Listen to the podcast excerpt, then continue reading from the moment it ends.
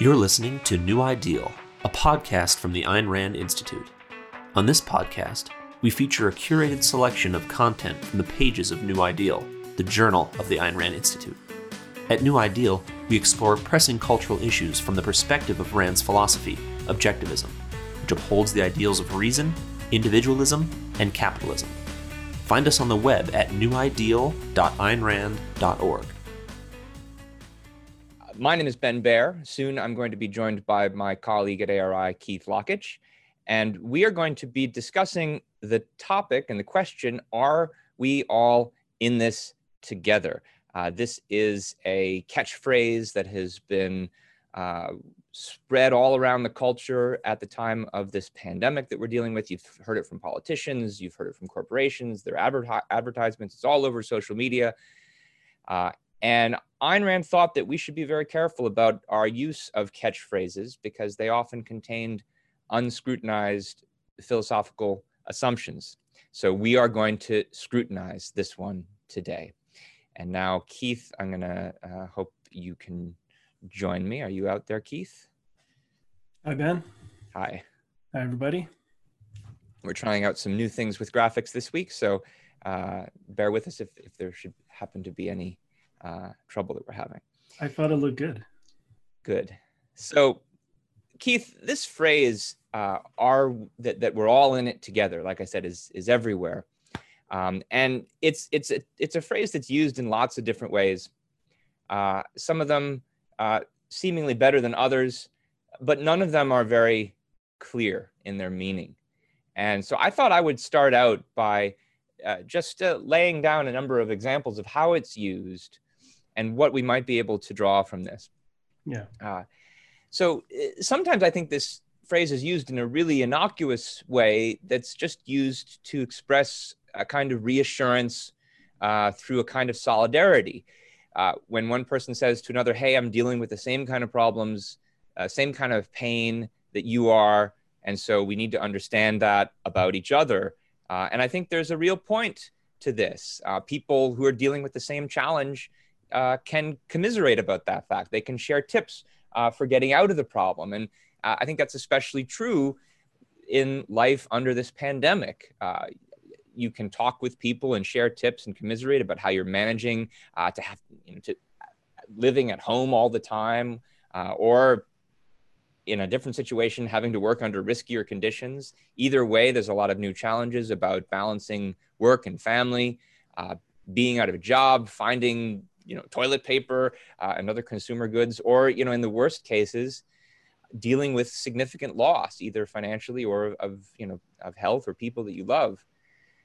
But and I, even in, I even, just yeah i mean I, th- I think this is it's the sort of this is the obvious way in which the phrase is true in that we're all this this this virus is spreading around the world and everybody is subject to its effects. That that's the sense in which it's obviously true that in in that respect we're all in this together.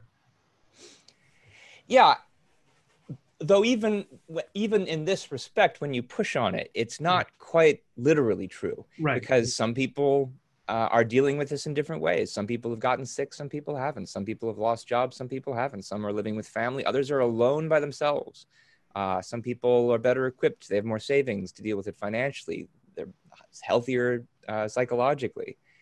Uh, so even uh, I think in this most innocuous of uses, it's it, it's still to be taken with a bit of a grain of salt. Um, and when it's offered in this spirit, uh, you have to be sensitive to that. Well, maybe this person that you're offering it to isn't quite in the same boat as you. Um, sometimes it can be used to urge certain kinds of just really common sense cooperation, uh, obvious kinds of cooperation that everybody will agree there's a point to. So uh, there's people need to work together to accomplish joint tasks when they share a goal. Uh, and this is obviously true, say, if you're employees who are working together at a business, especially when you're economically challenged, you're trying to keep the business running, maybe even growing and that's true whether you're in a pandemic or not. It's true if you're members of a family who live together, who have to agree to certain rules of uh, interaction. And that's even more true under present circumstances uh, than uh, under ordinary circumstances. And more generally, uh, especially in a time of pandemic. There's there are basic kind of obvious common sense sorts of cooperation that people can be encouraged to engage in. Wash your hands, cover your coughs, cough, maybe wear a mask if you have to go where there's a lot of people, etc. But even in these cases, even this use, you know, acknowledging that cooperation is a good thing. Uh, employees in a business or members of a family are not literally in a boat together. And if things get bad enough, either in your business or in your family, you, sh- you should leave. and there are reasons why you might want to jump out of that boat. And even if you were in an actual boat, right, in an emergency situation, uh, it's in, in cases like that, it's less clear that there's any kind of principle uh, that you should be sticking to. I mean, what if you're trapped in a boat with a psychotic killer? Uh, you're you, you want to get him out of that boat or get out yourself if you can. So uh, even here, this is not you know the catchphrase has to be uh, you can't treat it too literally. And then we especially get to the political use of this kind of catchphrase, where I have now seen it used to criticize people and policies that are allegedly uh, insufficiently quote unquote cooperative, uh, where the kind of cooperation, so called, that's being encouraged is far from obviously good. Uh, just, just one example of this that I found was, um, as you know, of course, as, as I think everyone knows, there's uh, significant debate to be had about, to say the least, about the role of these statewide lockdowns, uh, whether they're the appropriate response to the pandemic that we're now dealing with. And there have been pretty legitimate questions people have raised about whether these are the best ways to deal with it, whether there's uh, more limited forms of government power that could be appropriately used to try to contain and quarantine people who are infected with this virus. But when people have, you know, for example, when Republicans, when certain politicians, including some Republicans and others, raised questions about the lockdowns uh, and said, well, they might be hurting people more than they're helping. I noticed uh, an article in the Washington Post where Nancy Pelosi uh, was criticized was uh, criticized them, responded to their questions by, well, basically deflecting the questions by saying, well, we have to be scientific and this is something that we're all in together. We shouldn't be having a conversation about how many people it's okay to die just to open up.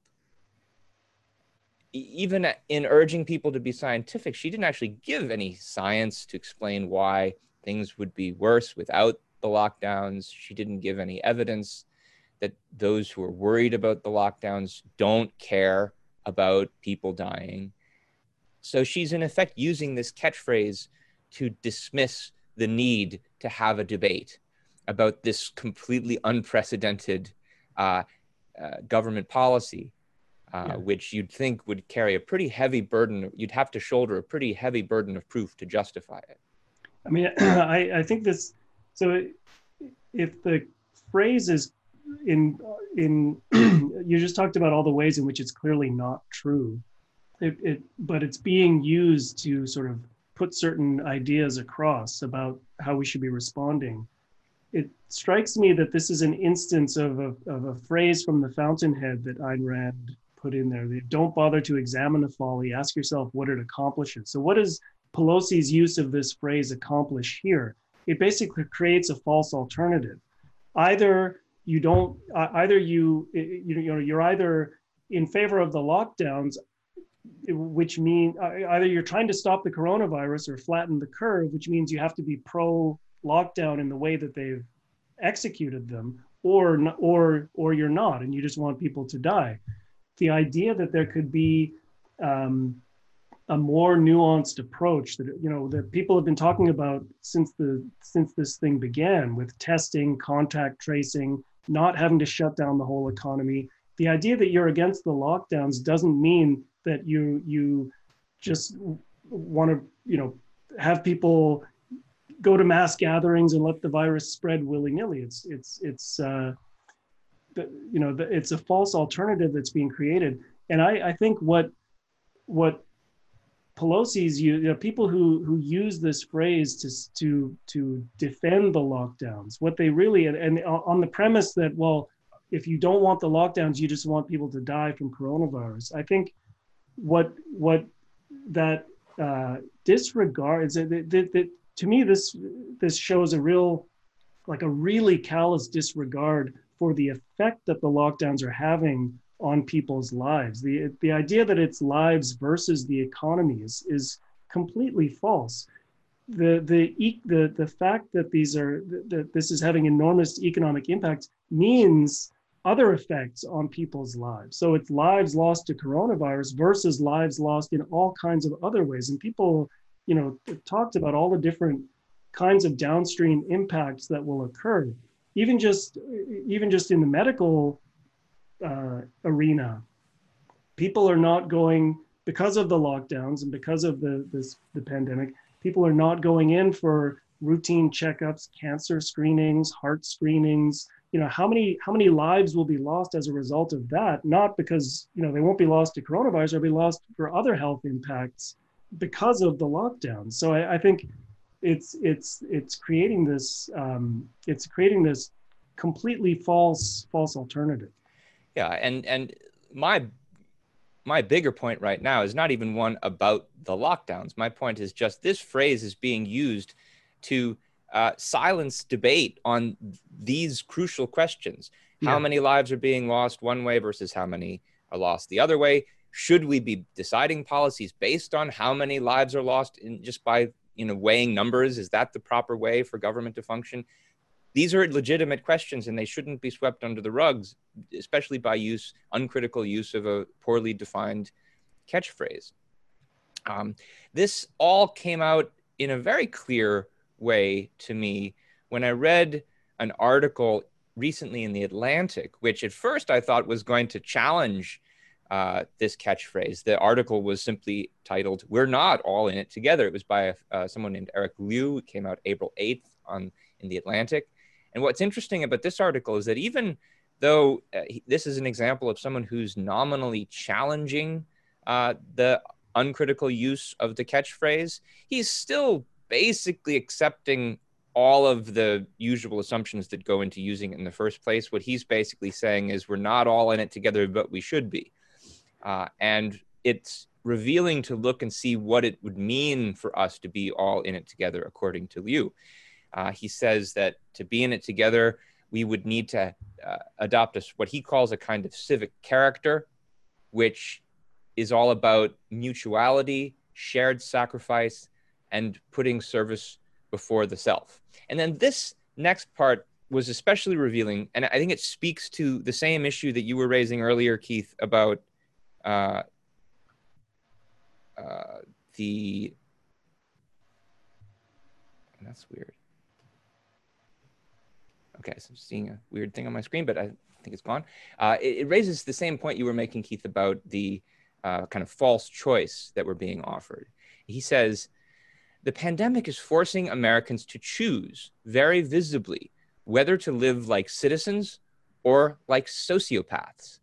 Citizens see in systems, while sociopaths see only themselves. And he says a little more that I'll mention in a minute, but there's exact a perfect portrait of that false choice. Either you're a citizen who uh, believes in mutuality, shared sacrifice, and putting service before the self, or you're a sociopath. There's no, he's it's leaving out entirely the possibility of some kind of uh, voluntary mutual cooperation to mutual self-interest. So it's and, collectivism or sociopathy. right. And that that's an incredible uh, oversimplifying of of the debate. And this again, here's another case where this uh, this phrase is being used to to put it over. Now, what what does it mean to you for us to avoid being a sociopath and to be a citizen? Well, when you look at what he recommends in concrete terms, there's again a kind of mix, a packaging of very different things. Uh, on the one hand, it means practicing good hygiene, not spreading disease, the kinds of things I think most everybody will agree to. But then he works into that support for paid sick leave and a stronger public health system. And we shouldn't be hoarding our wealth and our privileges. And as with the other uses of the catchphrase, there's a lot of different things that are being grouped together now under this heading of what he regards as being a citizen who wants to uh, cooperate. Um, I mean, paid sick leave, it's it's obviously a great thing to have it, but the if you can get it, but it's it's now being pushed on employers uh, to ma- that they be mandated to offer this paid sick leave. So they're not being asked to volunteer to give it, and they're they're it's the proposals to mandate it for them at a time when they can't afford it, when it might drive them out of business, and so many of them are going out of business in the first place uh, because of the demands of this lockdown. Now, what's really interesting in this Liu article is while you might expect him at this point to say, well, so much the worse for the employers and their profit, they should just selflessly sacrifice. But what he goes on to say is to couch the whole proposal in slightly different terms. Uh, and it, it actually came out right after that last passage that I read, where he says, uh, citizens see, them, see in systems while sociopaths only see themselves. He then went on to say, citizens defer short term gratification for long term benefit while sociopaths flip the sequence. Uh, and he also says, we need to see aid to, to the most vulnerable or disfavored, not just in terms of charity or altruism, but also as serving our systemic, societal, and enlightened self interest. So that is another function, I think, of this we're all in it together catchphrase. That even though what he's actually demanding is that policies be forced on, for example, employers who can't actually afford it, where it might actually mean the death of these businesses, where they're really actually being asked to sacrifice. That's what these policies would mean. But he he's then putting a fig leaf on it by saying, well, we're all in this together. It'll really benefit our long term enlightened self interest somehow, without actually explaining how that may be the case, without actually explaining how mandating incredibly expensive employment policies against companies that can't afford it lest they go out of business, how that's somehow going to help them in the long run if they're no longer in business to actually benefit from it. I mean, there is such a thing as mutual self interest between employers and employees. Uh, it's in an employer's interest that an employee is healthy enough to actually be productive and contribute to profit. But there's obviously only so much they can afford to this end. And so they have to pay a market price uh, if they want to be able to continue to profit, which is their reason for wanting to stay in business in the first place. But this we're all in it together catchphrase papers over all of these considerations and, uh, and doesn't bother explaining to the people uh, that it wants to impose policies on why it's actually in their interest. It, uh, it doesn't leave it to them to decide. It, it quells discussion so that mandates can be imposed. Yeah. I mean, what I find so interesting about you know the use of this catchphrase and and and even more broadly just a lot of the commentary about the pandemic. It to me it's raised a slightly different question from what we're discussing but i think i can relate it and circle back to the uh, the use of the catchphrase. But it's it's the question of um, does a crisis like this cause people to rethink their basic philosophical premises or not you know there there you do see people in the in articles about on this issue are we all in this together or, or other commentary on the pandemic you do see people saying that this this crisis sort of raises basic questions about the nature of society and how and the role of government and how society should be organized and basic moral questions. Um, so they're saying it, it, it something a, a, situation like this is an opportunity that can prompt us to rethink our basic premises. So there is a way in which it does do that. But what I've found interesting in looking at commentary on the pandemic is is for the most part, people don't fundamentally rethink their views uh, in the context of this kind of a crisis. Instead, what you see is people using their basic premises as their framework for interpreting and analyzing the events that we're seeing. and I think, and so that's what we're seeing with this Eric Liu piece. Um, on the one hand, it seems like there's there's we're raising basic questions about society and um, and and morality, but fundamentally, what you see emerging in his article, he he came into this article with the conventional understanding of what selfishness means, what altruism means, the standard views about morality that that people hold in our culture, and and everything that he's saying about how we should be responding to the pandemic is an expression of those basic views that are not being questioned or challenged at all. Uh, so what I found, I found this interesting generally. You know, it, it's an it's an expression of Rand's view of the role that philosophy plays in people's lives and how philosophy functions in our lives. Her view is is that we all have a basic philosophy, whether it's implicit or explicit, whether we know it or not, we have a, a set of pr- fundamental premises that that shape how we think about the world and how we and that guide our choices and actions and our thinking. And it serves as a basic integrating framework for understanding the world and so when it, when a situation like this happens you know this is when we use that framework to as as the mechanism for trying to understand what's going on and to the extent that your philosophical, your basic philosophical ideas are wrong and out of touch with reality, the conclusions that you're going to come to about the pandemic in many ways are going to be wrong and out of touch with reality. And I think so. This Liu example that you're talking about, I think, shows that uh, shows that in spades. And another article that you linked to or that you pointed out is an article by Michael Sandel, a philosophy professor at Harvard, also with the title, Are We All in This Together? And he actually, what's interesting is he starts the article by basically saying, you know, you know that that in in confronting this pandemic, we're we're look, we need medical and economic expertise, but we also need moral and political. This is prompting moral and political renewal you know, he says we need to ask basic questions that we've evaded over the last decades. In other words, we need to take a hard look at the basic way we think about morality and society and politics and that sort of thing.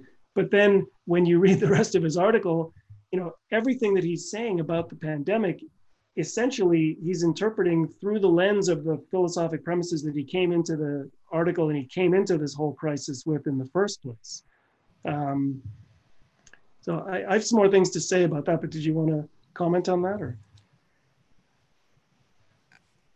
I mean, it's it's worth pointing out that uh, the the fact that it's not like we ourselves are exempt from uh, this the fact that you use your philosophic premises to analyze the situation that you're dealing with. We're doing that right now too. Right.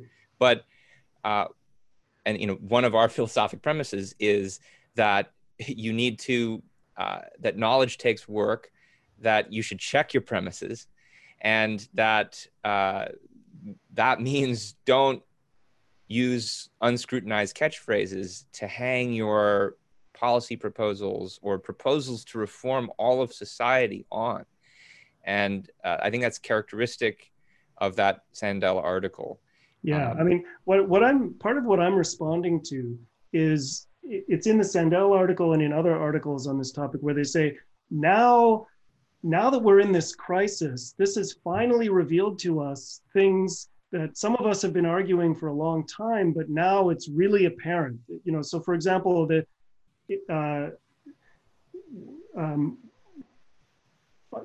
people who people who came into this issue as critics of quote wealth inequality, now they're suddenly seeing in the pandemic all kinds of supposed evidence for how the real problem that we're facing you know is is the inequalities in our society. And these are what's pulling our society apart and and making it harder for us to deal with this situation um, you know so the way sandel puts it is that the pandemic has quote scrambled how we value people's everyone's economic and social roles. So that you know this is the idea that now we finally see who the real essential workers are in society. You know it's not the white collar people sitting in cushy offices. It's it's medical professionals, it's grocery store workers, it's first responders, you know, truckers, delivery workers.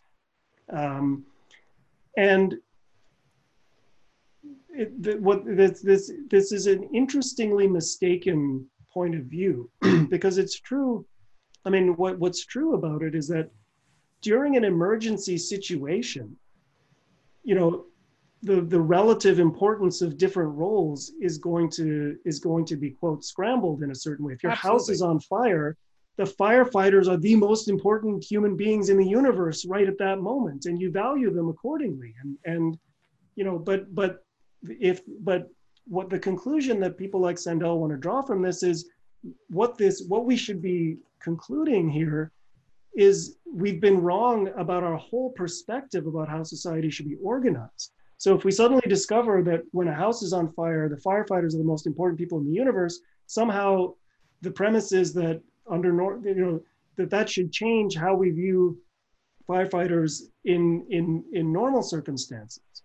Um, so this is this is essentially what Sandel is arguing in this article. He says. Uh, you know, the coronavirus pandemic has suddenly forced us to reconsider what social and economic roles matter most. So this is, in case this is a article by Michael Sandel from the New York Times, April 13th. The title is "Are We All in This Together?" If you want to look for the reference. So the, the, the pandemic has suddenly forced us to reconsider what social and economic roles matter most. He points out that many of the essential workers uh, during the crisis are people performing jobs that don't require college degrees. You know, truckers, warehouse workers. Uh, first responders, sanitation workers.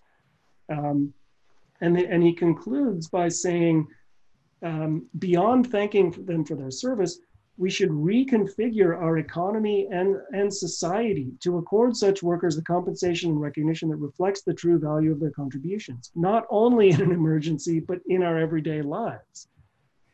Yeah, and and even this this point of his doesn't even work on its own terms because what about doctors? for God's sake.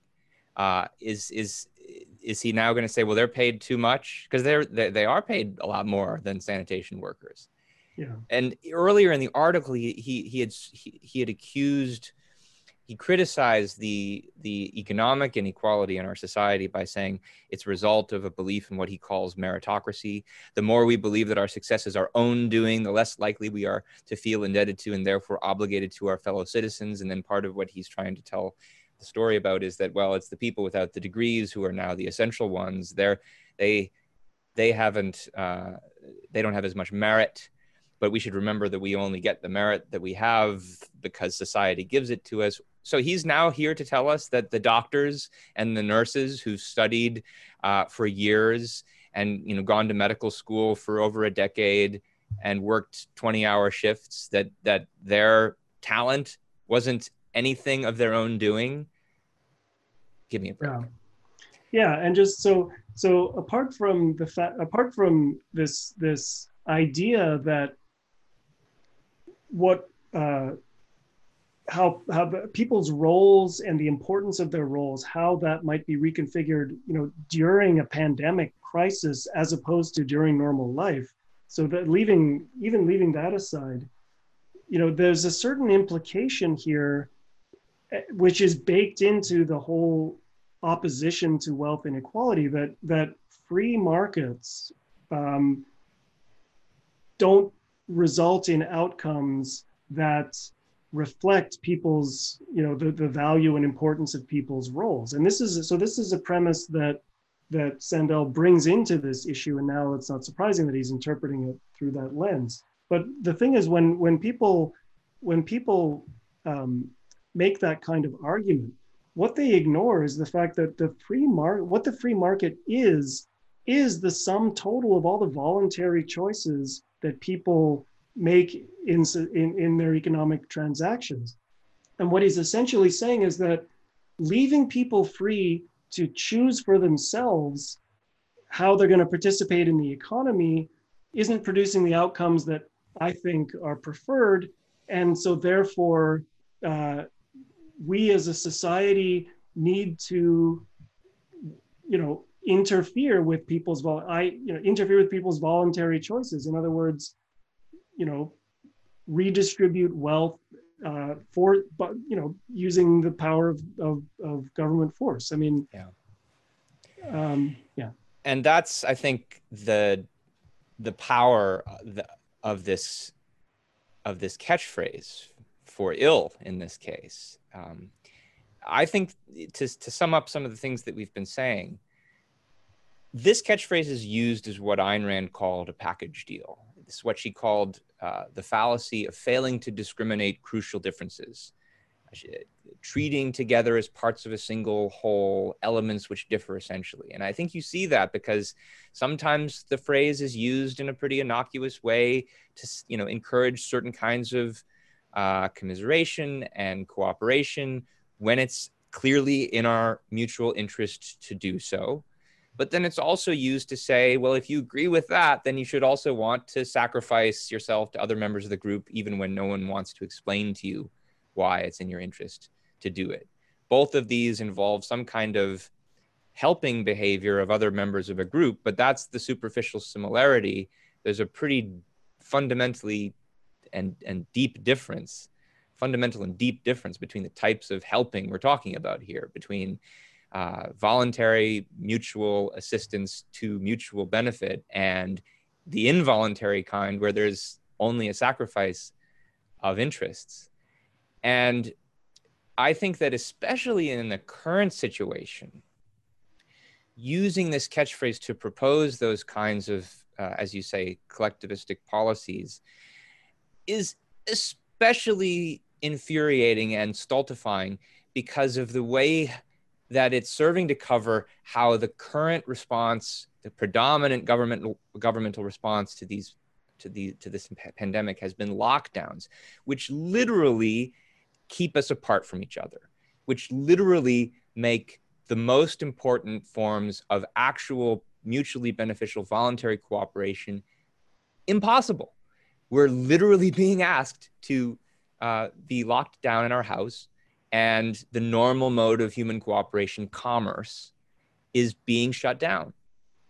And it's being shut down in a way where there's not even any end in sight because no clear goal has been articulated for these lockdowns. And so there's no goal for people to work mutually uh, together in order to achieve.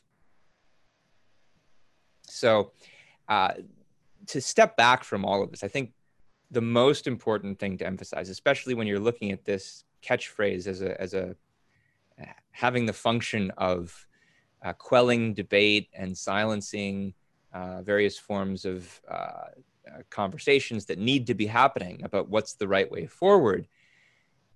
Fundamentally speaking, the way none of us are ever in it all together is as thinkers. No matter the situation, no, no matter what situation we're in, whether it's a situation of cooperation or anything else, what each of us needs to do in the space of our own mind is to think independently and to face the facts objectively.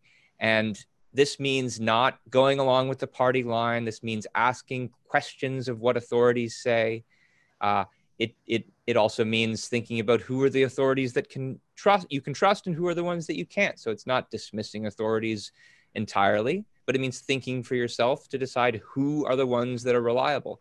And it especially means not just uncritically absorbing, mind numbing catchphrases that have all kinds of philosophic assumptions loaded into them that nobody's asking any questions about. Um, I don't know, Keith, did you want to add anything more before uh, we start to wrap up and ask for questions? wrap up. So we have, I mean, we've got a few questions and we've only got about 10 minutes left here. So why don't we, uh, I think some of the questions that came in early on the Q&A module are ones that we've kind of addressed over the course of the discussion. So Gabe was asking about is the phrase used for altruist collectivists to reinforce the idea of collective hardship and suffering? Yes. That's what we talked about. Yeah.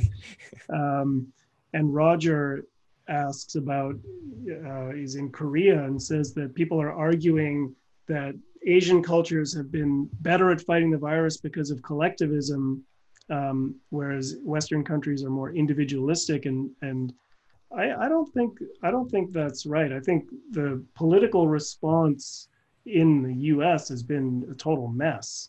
But I think you you see you saw people voluntarily taking the kinds of actions, staying at home and shelter, even before a lot of the lockdowns came into place. Once people understood what we were facing and what kinds of activities and actions would be required to flat, so-called flatten the curve and curb and, and um, try to minimize the spread, people were doing that voluntarily. I don't think it's. Yeah, I, and it's it's true that that it's probably true. I haven't studied it closely. It's probably true that Asian cultures are are in certain ways less individualistic than Western cultures. But South Korea has been tremendously westernized over the last 50 years. It's become tremendously pro science. And I think a big part of the reason why South Korea and Singapore and Taiwan uh, have had such an excellent response to this is because first they value science and second because they've dealt with this already. This happened 10 years ago with the SARS outbreak. They they knew what it could do. Their governments became prepared to deal with it when it would happen again and when it did they they they they had a plan ready and they were and they'd been listening to their scientists. Um, so I think it's much more because of their respect for uh, reason and science and having actually experienced this already that that they have been able to deal with it better Um, There's a yeah. Uh, Mary Aline asks, and she says, We seem to have gone from flatten the curve so hospital capacity won't be exceeded to no deaths are acceptable no matter what. I think that is a valid observation. And it speaks to the point that I made earlier about how there's really not been a clear goal articulated uh, for these lockdowns.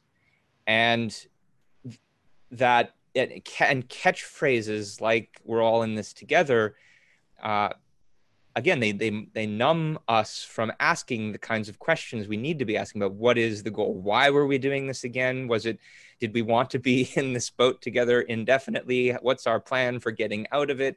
Yeah. And, so, yeah.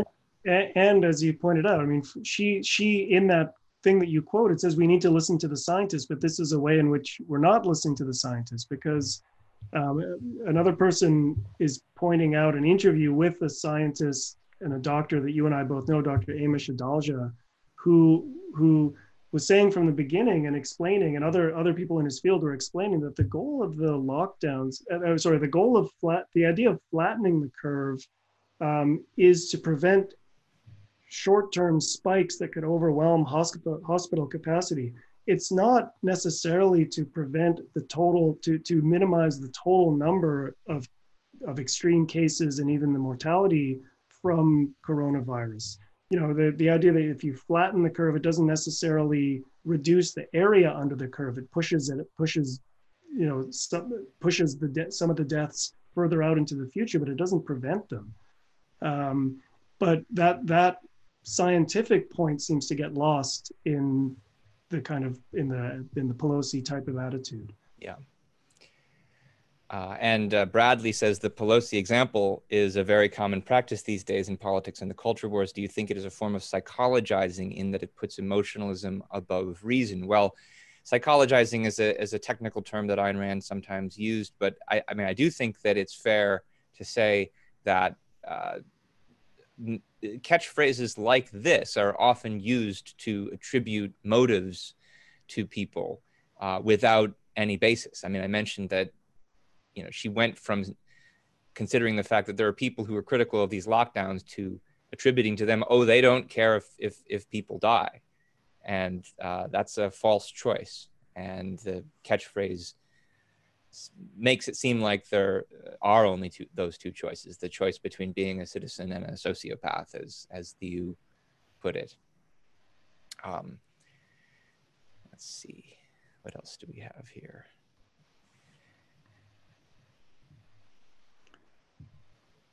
Mary Aline also had an, another question. I think this is in relation to Michael Sandel's view that, that the pandemic makes us see that we need to be paying sanitation workers more. She says, is, is he talking about a form of price gouging? that's, a, uh, that's an interesting point. I mean, um, if, if, uh, if you really did value people's services more in an emergency situation, you would think that they should be able to demand more for their services. And yeah, I mean, if I think if sanitation workers wanted to go on strike to ask for a higher wage, I would understand why they would want to do it. But by the same token, Uh, how about toilet paper manufacturers? Uh, how about hand sanitizer manufacturers? Yeah. How about the uh, the farmers who are trying to sell their meat, but uh, they can't sell it directly uh, to stores because of various forms of government regulation? Um, again, these are all questions that that nobody uh, is supposed to be asking right now, and yet Yeah. they're all quite or relevant. even you know i mean we've talked about this offline i mean even the even the price arbitragers the guy who drives around to all the stores in you know the backwoods of kentucky and alabama buying up hand sanitizer and then tries to sell it on amazon at a markup you know he's the people came down on him as though he were the devil but the reality is he's taking something that's not accessible. He's taking these products that are sitting on shelves in in rural stores that nobody would have access to, and he's making them available. There's a way in which that's actually there is a valuable service that someone like that is performing. Um, and and and the and the condemnation that he got is rests on this whole anti-price gouging, anti-profit, uh, anti-free market perspective. And it's notable that the laws against price gouging eh, allow someone to buy as much of an item at a very low price as they like because the person they're buying it from can't raise the price.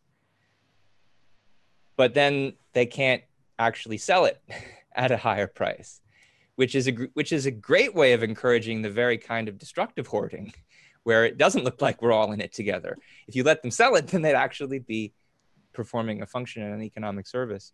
Yeah. Um, and just looking at the last of these questions.